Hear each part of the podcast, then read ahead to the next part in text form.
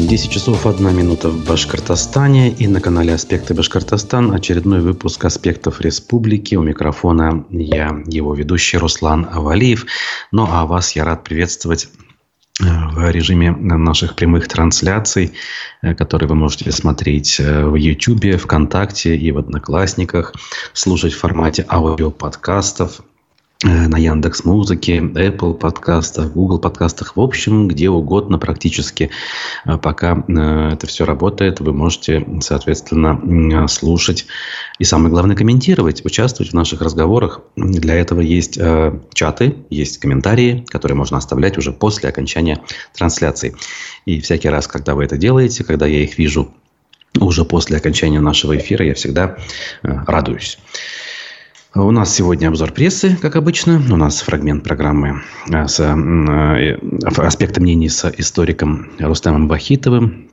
Э, в общем, все на своих местах. Сервис, кстати, для добровольных пожертвований Boosty также работает. В последнее время я увидел там небольшое увеличение активности. И это, опять же, отрадный фактор. Кто-то из вас прислушался и пусть небольшими суммами, но все-таки э, старается поддержать нашу работу. И это самый главный, наверное, э, мотивирующий для нас фактор, который говорит о том, что э, мы нужны вам.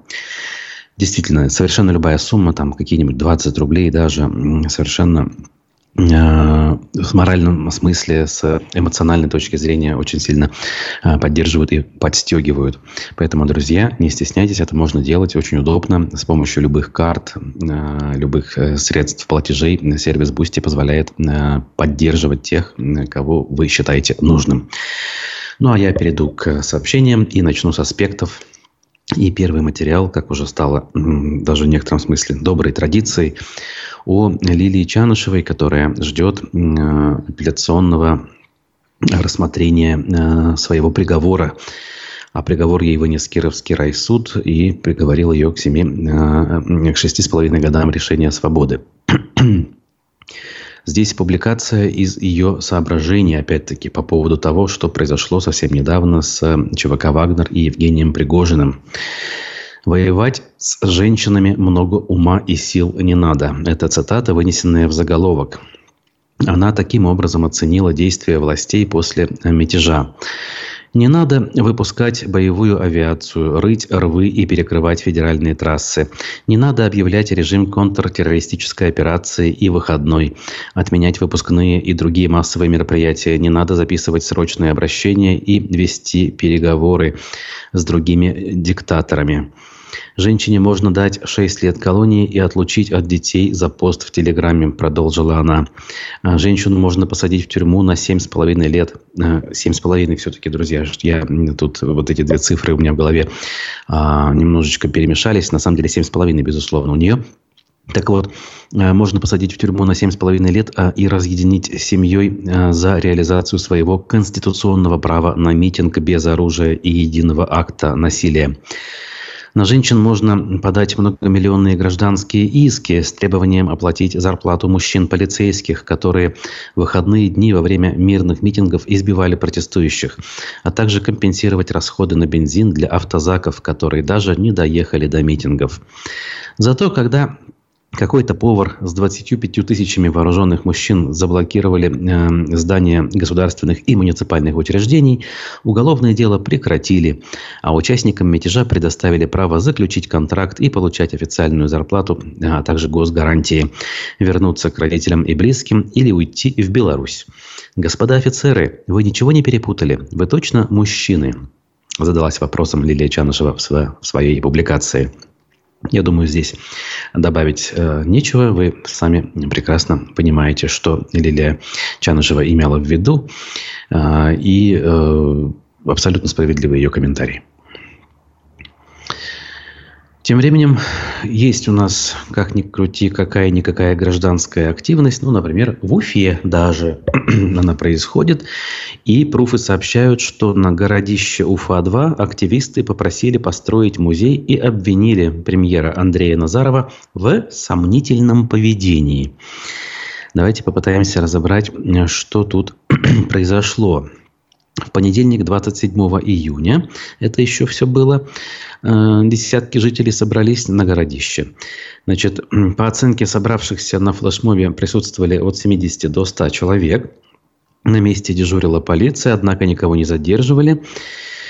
Рядом на улице Закива Лиди уже неделю проходил 10-й форум регионов России и Беларуси. Все близлежащие улицы были заставлены автобусами, которые закрывали протестующих от посторонних глаз но флешмоб все-таки состоялся. А, музыкант, кураист Роберт Юлдашев исполнил национальный гимн на Курае. После его выступления зрители стали аплодировать и скандировать «Городище Башкорт, живи! Сохраним единство народов России!» На мероприятии также присутствовали известные люди и активисты. «Я приехал поддержать инициативу молодежи сохранения городища Башкорт», сказал общественный деятель Сагит Исмагилов.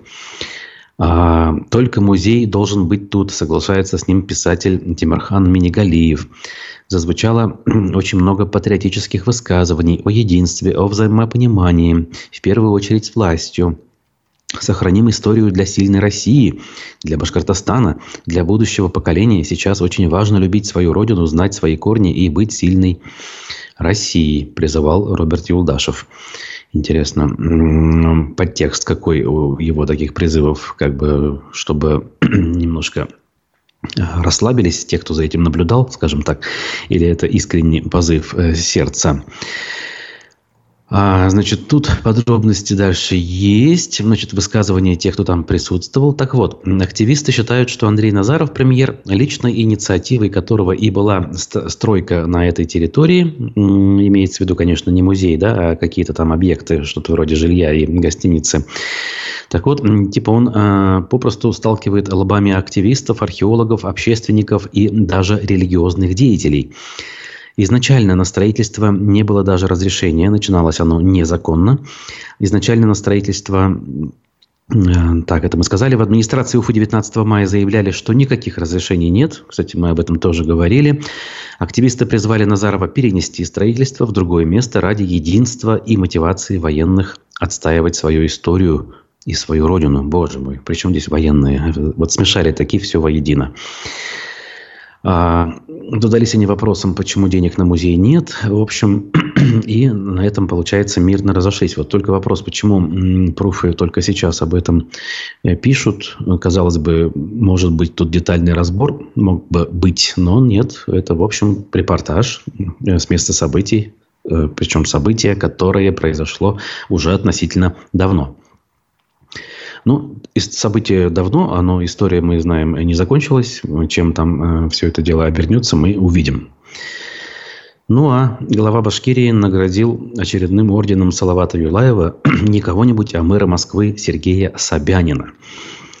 А, значит, все это произошло по ходу празднования Сабантуя, причем не где-нибудь, а в Москве. Назаров, премьер, там лично присутствовал. Согласно указу Радия Хабирова, за многолетний добросовестный труд и плодотворную государственную деятельность Орденом Дружбы Народов награждены председатель Московской городской думы Алексей Шапошников, советский военачальник, военный деятель, российский политический деятель, генерал армии, уроженец Бураевского района Владимир Лобов. Орден Салават Юлаева, как я уже сказал, вручен, по крайней мере, может быть, лично и не вручался, но а, присвоен да, а, мэру Собянину. В этом году такой вот Сабантуй выездной в столице России прошел в 35-й раз – его ежегодно посещают около 250 тысяч человек, утверждает издание. Неужели так много? В этом году на Сабантуе были представлены выставки Республиканского музея боевой славы, музея 112-й башкирской кавалерийской дивизии и военно-патриотические клубы. Опять же, если верить вот этой цитате, кажется, что у нас ничего, кроме военно-патриотической темы, уже и не осталось. Почему? У нас что, в республике больше показать нечего? У нас больше никаких нет особенностей, которыми можно было бы гордиться, продемонстрировать, которые можно было бы москвичам для того, чтобы, например, привлечь тех же туристов, о которых очень любят у нас говорить даже сейчас в условиях военного времени. А, и, соответственно, к теме военной пруфы обратили внимание, что Зата Бадранова назвали вице-премьером во время награждения воинов. возникло недоразумение, утверждают они, но здесь кто-то, может быть, и не согласится, что недоразумение, а кто-то скажет, да, есть в этом определенный смысл. А так вот о чем речь? 1 июля Бадранов посетил солдат и наградил их медалями генерала Шеймуратова. Однако у читателей возник вопрос, утверждает издание, почему его представили как вице-премьера. Э, видео было опубликовано в телеграм-канале э, журналиста Ильяса Батыргареева, ведущего телеканала БСТ. И вот цитата. Мужчина, который представил Бадранова военнослужащим, сказал, «Уважаемые товарищи, солдаты, наши офицеры, к нам сегодня приехали представители из Башкирии во главе с вице-премьером Республики Башкортостан Азатом Бадрановым. Ну и дальше издание рассуждает, логично ли чиновнику, который как бы с работы ушел и добровольцем отправился на фронт, продолжать называться вот этой вот гражданской должностью. Если человек находится на службе, у него там есть воинское звание, есть должность, и, соответственно, наверное, э, это должно стоять во главе угла. Если человек действительно э, проходит э, вот эти вот э, служебные мероприятия, так скажем. Ну, тут, как говорится, дело, наверное, э, вкуса, на самом деле. Все-таки э, тот человек, который представлял, скорее всего, хотел подчеркнуть официальный статус, Сложно, конечно, сказать, но относиться, опять-таки, мы понимаем, можно э, по-разному. Особенно если относиться неоднозначно, собственно, к самому мероприятию, которое длится уже э, более года на территории соседнего государства. А, ну, а я, соответственно, еще возьму э, новость, близкую к теме, и скажу вам, что президент Украины Владимир Зеленский ввел санкции против четырех компаний из Башкирии. Это новые э, компании, которые раньше в списке не присутствовали, что, кстати, довольно странно, потому что в этом списке Салаватский химический завод, то есть крупные предприятия, собственно, Газпром нефтехим Салават, гигант нефтехимической промышленности. А дальше Полиэф, лично гендиректор машиностроительной компании «Витязь», что, опять же, стоило ожидать, ну а также некую компанию «Геоскан Уфа», ограничения, введенные на 10 лет, они подразумевают, в частности, блокировку возможных активов и остановку торговых операций. Всего под санкции попали 291 юридическое лицо из России, Белоруссии, Грузии и Казахстана, а также более чем 190 э, физических лиц. Это все дополнило список. Я уточню, что это не весь список, который сформировался за э, предыдущие месяцы, а вот лишь цифры, которые добавились к этому списку буквально вот благодаря этому указу последнему. Вот. Таким образом, э, усугубление на всех фронтах, в данном случае я образно выражаюсь, оно продолжается. Ну а э, сейчас время подошло сделать небольшую паузу символическую, э, такую, знаете ли, наполненную смыслом. Э, послушаем фрагмент вчерашней программы «Аспекты мнений» с историком Рустемом Вахитовым в селе Подольское Хайбулинского района попытались провести сход. Дело в том, что УГМК переселяет это село, там больше тысячи человек переселяется, для того, чтобы устроить там добычу цинка или меди, что-то такое, в общем. Приехали активисты, попытались собрать людей. Никто не пришел. Из тысячи человек пришел, может, человек 30. Выяснилось, что э, многие приняли предложение УГМК, ну, там цена вопроса по 3-4 по 4 миллиона рублей на человека, а суть-то в том, что оставляются целые дома, огороды, дома, в которых там десятилетиями жили люди, патриархат, все такое. То есть так легко вот губиный народ купить, 3 миллиона на брата и все, и в принципе отдаем дома. Нет, не цена глубинного народа. Вообще, у нас принято какое-то такое пренебрежительное отношение к народу. Я имею в виду ту городской интеллигенции, да. А на самом деле народ очень сложное явление. То есть мне всегда вспоминается вот эта сцена из «Отцов и детей» Тургенева, да, где Базаров в деревню пришел, остановил мужика, стал ему говорить, вот про тебя, мол, пишут, что мужик, мол, это соль земли русская, мол, да, что в тебе вся мудрость, давай-ка расскажи, что ты думаешь про это. А мужик так помялся, да что вот барин, да то, вот это, да я не понимаю. А потом, значит, Базаров усмехнулся там и ушел, имея свое мнение, когда вы вынеся об этом народе, да, что он ничего не стоит, что там туп не разбирается ни в чем. А тут к мужику подходит другой мужик, да, они начинают обсуждать, и мужик преображается, он начинает говорить разумно, спокойно, начинает высмеивать бар, да, что вот они какие-то дураки, какие-то непонятные вопросы задают. Ну, то есть, народ наш, ну, взяли они деньги, да, это, не помешает в следующий раз снова на сход выйти, да. Тут какая-то такая вот внутренняя хитрость, что если, так сказать, можно что-то поиметь с этих людей, которых они воспринимают как своих противников, как людей, которые, так сказать, ну, лишают их очень, очень важного, да, наступая на горло их если с них что-то можно поиметь, они поимеют, да. Но это не значит, что они примирились, сказать, согласились и больше ничего делать не будут. Уверяю вас, будут, да. И вообще, удивляться надо не тому, что они взяли деньги, да, а удивляться нужно тому, что люди выходят. Да, потому что нам давно уже вся, вся политология в России говорит, что никакой протестной активности нет, что глубинный народ за власть, что он совсем согласен, он все поддерживает. Как видим, это не так. И в этом смысле Башкирия очень показательный, конечно, регион. Да? Но тут, конечно, национальная специфика сыграла свою роль. Вообще, когда я вот смотрю на то, что происходит с этими золотодобывающими компаниями, со всем прочим, хватаюсь за голову и думаю, что прав был тот, кто говорил, что в России за две недели происходит куча всяких событий, а за 200 лет ничего не происходит. Потому что, собственно, ну возьмите, допустим, Башкирию 18 века. То есть тогда же современным языком говорить были экологические выступления. Да, Петр Первый пытался здесь строить заводы, а башкиры выступали против. И все эти проблемы, оказывается, никуда не делись. Насколько действительно, с одной стороны, наша страна прожила столько уже ну, эпох, да, она модернизировалась, потом демодернизация у нас происходит. А с другой стороны, есть какие-то паттерны, которые столетиями существуют и не меняются. Да? А, доцент э, бывшего БГУ, ныне Уфимского университета науки и технологий, историк Рустам Вахитов был в гостях программы «Аспекты мнений» вчера. Фрагмент, который мы сейчас прослушали. Сегодня в 12 часов у нас юрист, управляющий партнер э, юридической компании «Буркин» и партнеры э, Виталий Буркин известный нам с вами, ну, даже не только, наверное, юрист, уже и правозащитник, э, правильно было бы сказать, будет гостем, соответственно. Готовьте свои вопросы. Дело Габдулы Исхакова, много лет длившееся, завершилось таки успешно, и в том числе о нем, я думаю, будет эм, в этом эфире рассказано.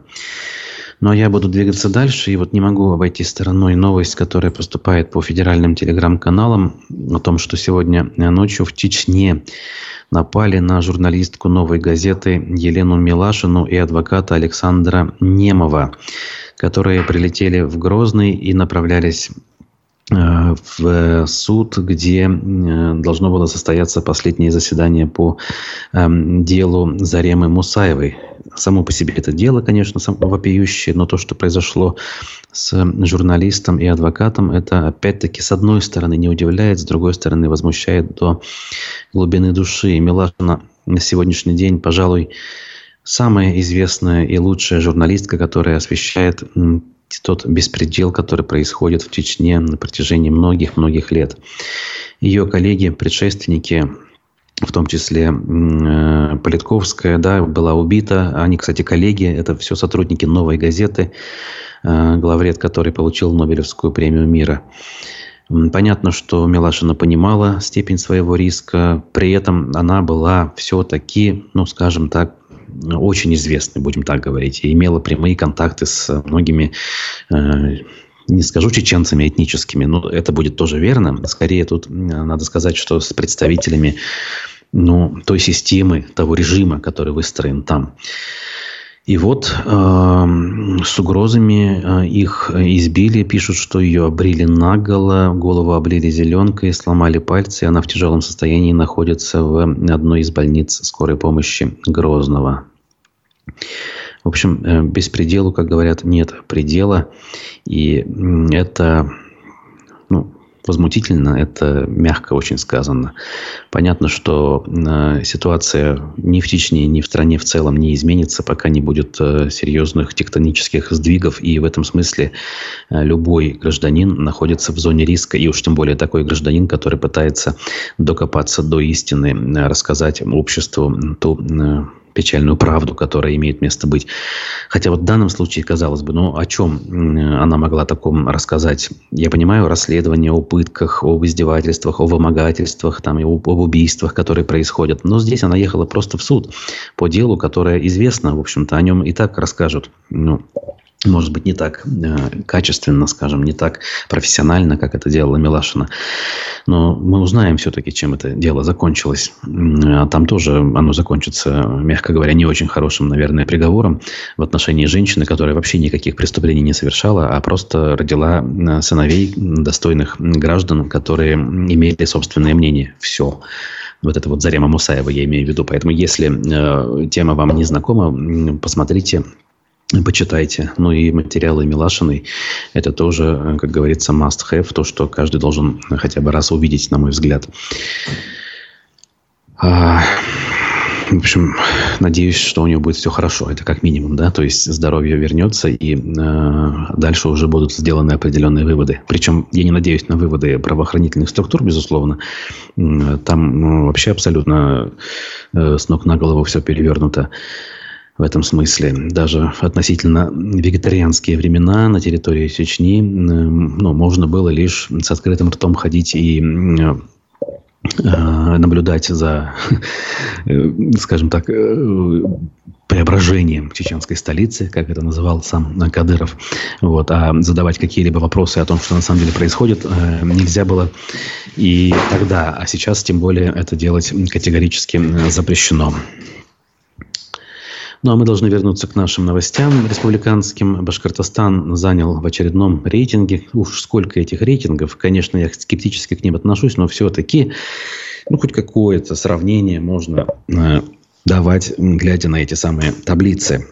Так вот, в очередном рейтинге, э, посвященном на сей раз качеству дорог, Башкирия заняла 17 место. Все это публикует РИА Новости, ссылаясь на Росстат.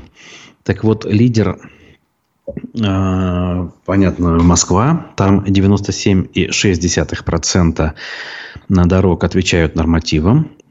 Э, хуже всего ситуация в Архангельской области. Там нормативам отвечает только 13,3%. В Башкирии таких 65,8% соответствующих нормативам. То есть чуть больше половины. Остальные, соответственно, не соответствуют. Простите за тавтологию. И делайте вывод о том, что почти половина дорог являются, по сути, опасными, поскольку нормативам не соответствуют. То есть в случае э, каких-то происшествий э, можно будет э, пенять на качество дороги. Только можно ли будет рассчитывать на то, что кто-то понесет за это ответственность? Здесь вопрос открытый. Так, ну, э, опять же, показатель, который про нашу республику говорит. Вот, знаете, приходится такими новостями немножко разбавлять эфир, потому что, ну, реальных э, каких-то публикаций, серьезных разборов, к сожалению, все меньше и меньше становится. На что-то наткнешься, в итоге начинаешь обозревать, и вдруг понимаешь, что на самом деле вышел пшик, э, как, например, с вышеуказанной публикацией по поводу схода граждан на месте городища Уфа-2. Хотя там, в этом здании, очень хорошие вещи бывают. бывают. Я вот рассчитывал, что с приходом Марата Гореева там таких публикаций будет больше. Но что-то в последнее время, после первого раза, я особо не вижу ничего. А, то ли смеяться, то ли плакать. Стал известен средний размер пенсии по Башкирии.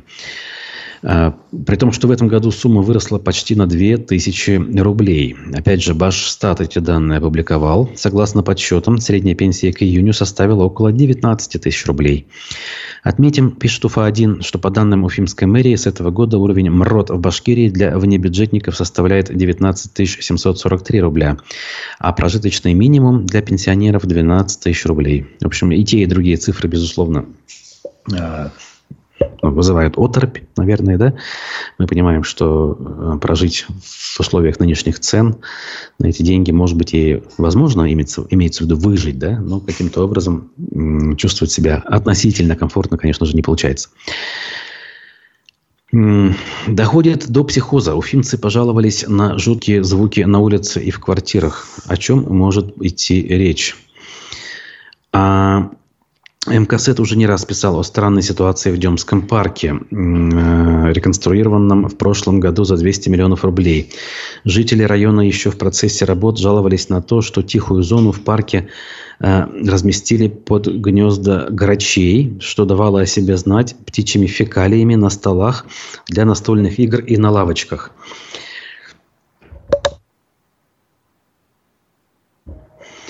Конкретного ответа от компетентных служб по поводу планов по решению пикантного грачиного вопроса не поступало. Но самым очевидным вариантом казалось появление навеса, который, не выселяя птиц из их родного и без того поредевшего леса, оградил бы гостей парка от птичьих сюрпризов. Ой, ну можно же было попроще об этом сказать. Так вот, однако в парке сложилась другая неприятная ситуация, о которой сообщают местные жители. Кто-нибудь скажет, зачем в парке включают крики птиц? Ну ладно днем, а сейчас в 7 утра зачем? Крик ворон, как будто их убивают. Есть же красивые звуки природы и пение птиц. Зачем включать это безобразие? Задалась вопросом жительница района. В ответ администрация э, сообщества «Демчане» поделилась ответом э, по ситуации. Это специальные звуки для того, чтобы птицы в лесной чаще поменяли место своей дислокации. Ведь там по проекту специальное место для настольных игр и просто посидеть в тенечке. Боже мой. Жители района такое решение оценили и не стали скрывать эмоций. Оксана возмутилась задумкой. Птицы, значит, там жили себе десятилетиями, можно сказать, а их выгоняют сейчас. Думать башкой надо было, прежде чем столики ставить в этой э, зоне и скамейки лепить. Отвалите от птиц, они умнее вас и никуда не улетят. Безоперационно заявила она. Ну, наверное, я здесь соглашусь все-таки с этой жительницей. Поскольку действительно птицы отпугиваются в момент отпугивания, а когда их никто не отпугивает, они возвращаются на, на обжитые территории. Если это еще и уместно где-нибудь у взлетно-посадочных полос аэропортов, дабы обезопасить полеты, но опять же с учетом того, что рядом там нет жилья, там нет зон отдыха, как правило, да, то есть э, на полосе э, страшный птиц, э, птичий гвалт, если включить, а у нас в Уфе, кстати, это включается и нормально, посторонних это никак не отвлекает. Ну, здесь в парке, ну зачем это делать? Тем более, что это бессмысленно совершенно. Ой. Так, тут нам Евгений Черняковский э, написал «Доброе утро, во-первых, и вам того же я желаю». Варварство, пишет он, видимо, имея в виду историю с Еленой Милашиной. Если власть и такие, как Симонян, выражают пренебрежение к праву, к равенству перед законом для всех, что уж тут Чечня. Ну да, конечно. То есть я вот сам вроде говорю, возмущаюсь. С другой стороны, ну а в общем, ну а чего ожидать-то было? В принципе, сейчас такое возможно не только в Чечне, а уж в Чечне особенно. Конечно, всегда остается надежда, что ну, где-нибудь уже, наверное, могут взяться э, даже не за ум, а за какую-то совесть э, и подумать, что ну ладно, хватит уже, ну сколько можно, ну уже накуролесили, ну уже, блин, ну всем понятно, э, что мы вот такие. Э, что еще нового журналист про Чечню может рассказать, опять-таки, да, как бы все, кто хотел эту информацию узнать, они ее знают. А кому не надо, там 85% наших соотечественников, там хоть кока на голове чеши, как говорится, они включат тоже Симонян и будут счастливы. Потому что, видите ли, у нас все кругом колосится, а мы самая богоизбранная нация, самая умная, самая э, честная и нравственная прежде всего. Ну, опять же, вы понимаете, сейчас я имею в виду то, как это преподносит пропаганда. А то надеяться, опять же, на благоприятный исход очень сложно. Так, тут же медиакурсеть э, портал продолжает тут рассуждать на местечковые темы, но опять-таки в отсутствии э, серьезных, э, куда же деваться. На популярном озере в Уфе, где бизнес-вумен э, Евгения Машко создает вип-отдых, запретили купание. Странная история с пляжем в Демском районе не оставила в стороне даже э, светскую львицу Машко, пишут они. Речь о так называемом Демском карьере, где тут и тут вот различные перетрубации на тему того, а где можно купаться, а где нельзя. А, я в период с 15 по 17 год рядом проживал, э, ездил по утрам и вечерам на велосипеде на этот карьер, очень был доволен. Хорошая там была вода э, и берег прекрасный. В общем, приятное было место. И тогда уже часть территории была ограждена под платную зону отдыха. Ну, большая часть оставалась открытой, где все было легко и доступно. Правда, опять-таки не обходилось без людей не очень э, культурных, которые гадили, мягко говоря, вокруг, сами там отдыхая. Ну, это, опять же, издержки производства, которые свойственны, скажем так, нашему с вами соотечественнику в общем и целом, если говорить, если обобщать. Хотя обобщать не очень правильно. Если вас эта тема касается, можете прочитать. Тем временем медведи в Башкирии э, активны, и напали они на грибника и пастуха. Аргументы и факты пишут. А, в Ишимбайском районе, в лесу, расположенном в 400 метрах от хутора Таргаска грибник смог дать отпор напавшему на него медведю. Повезло, что у мужчины был с собой нож. Однако медведь успел нанести мужчине раны на спине и голове. При этом он после э, скрылся в лесу. Медведь имеется в виду. Раненый мужчина самостоятельно добрался до хутора и вызвал скорую помощь. На место происшествия выезжала полиция, представители Минприроды и егеря общества охотников. Специалисты придерживаются мнения, что если бы медведь стал инициатором конфликта, человек не смог бы уйти живым. Скорее всего, грибник и хищник неожиданно и независимо друг для друга оказались в одном месте, отметили в Минприроды. А, другой случай нападения в Белорецком районе. Зверь напал на пастуха, который верхом на лошади искал лошадей около деревни Ахмерова. К счастью, всадник успел увернуться и ускакать в направлении деревни. А, но некоторое время медведь гнался за мужчиной, а после убежал в лес. Позже медведя поймали, это оказался самец около 4-5 лет, весом порядка 120 килограммов когда пишут «поймали медведя», они что имеют в виду? Они его поймали, захомутали и посадили в клетку? Ведь вряд ли. Скорее всего, речь, речь идет о том, что его убили, но об этом почему-то не пишут. Ну и еще одна новость э, подобного рода. Э, в Уфе задержали пьяного оренбуржца, который разогнался до 225 км в час. Ну, Вообще об этом я, как правило, не говорю. Ну, тут уже очень прям любопытная история. Как такое вообще возможно? О чем люди думают? 35-летний э, пьяный водитель из Оренбургской области за день превысил скорость 27 раз. Но это далеко не единственные нарушения его на послужном списке. На 67-м километре дороги Уфа-Оренбург он разогнался до 225 километров в час. А также значит, вел себя агрессивно, машину вел агрессивно. С помощью ведомственной системы розыска машин полицейские выследили маршрут и поймали его на улице Большой Шелководной. В Нижегородке, получается. Нашли в нем, соответственно, содержание этилового спирта. Мужчина поставил на свой автомобиль подложные госномера, действующие, спрятал в багажник. Также стало известно, что часом ранее на улице Бигбая он совершил столкновение с другой машиной, а затем скрылся с места аварии. В общем, кого только на улицах не встретишь, друзья, будьте осторожны и внимательны. Даже вот хотя бы в таких простых вещах. Еще раз напомню, что у нас через полтора часа в 12 примерно у нас начало э, аспектов мнений с юристом Виталием Буркиным. Ведет программу Дмитрий Колпаков. Я с вами прощаюсь, желаю хорошего дня, берегите себя и своих близких, читайте текущие новости на аспектах, на сайте аспектымедиа.ру, соответственно, и в нашем телеграм-канале. Всем пока.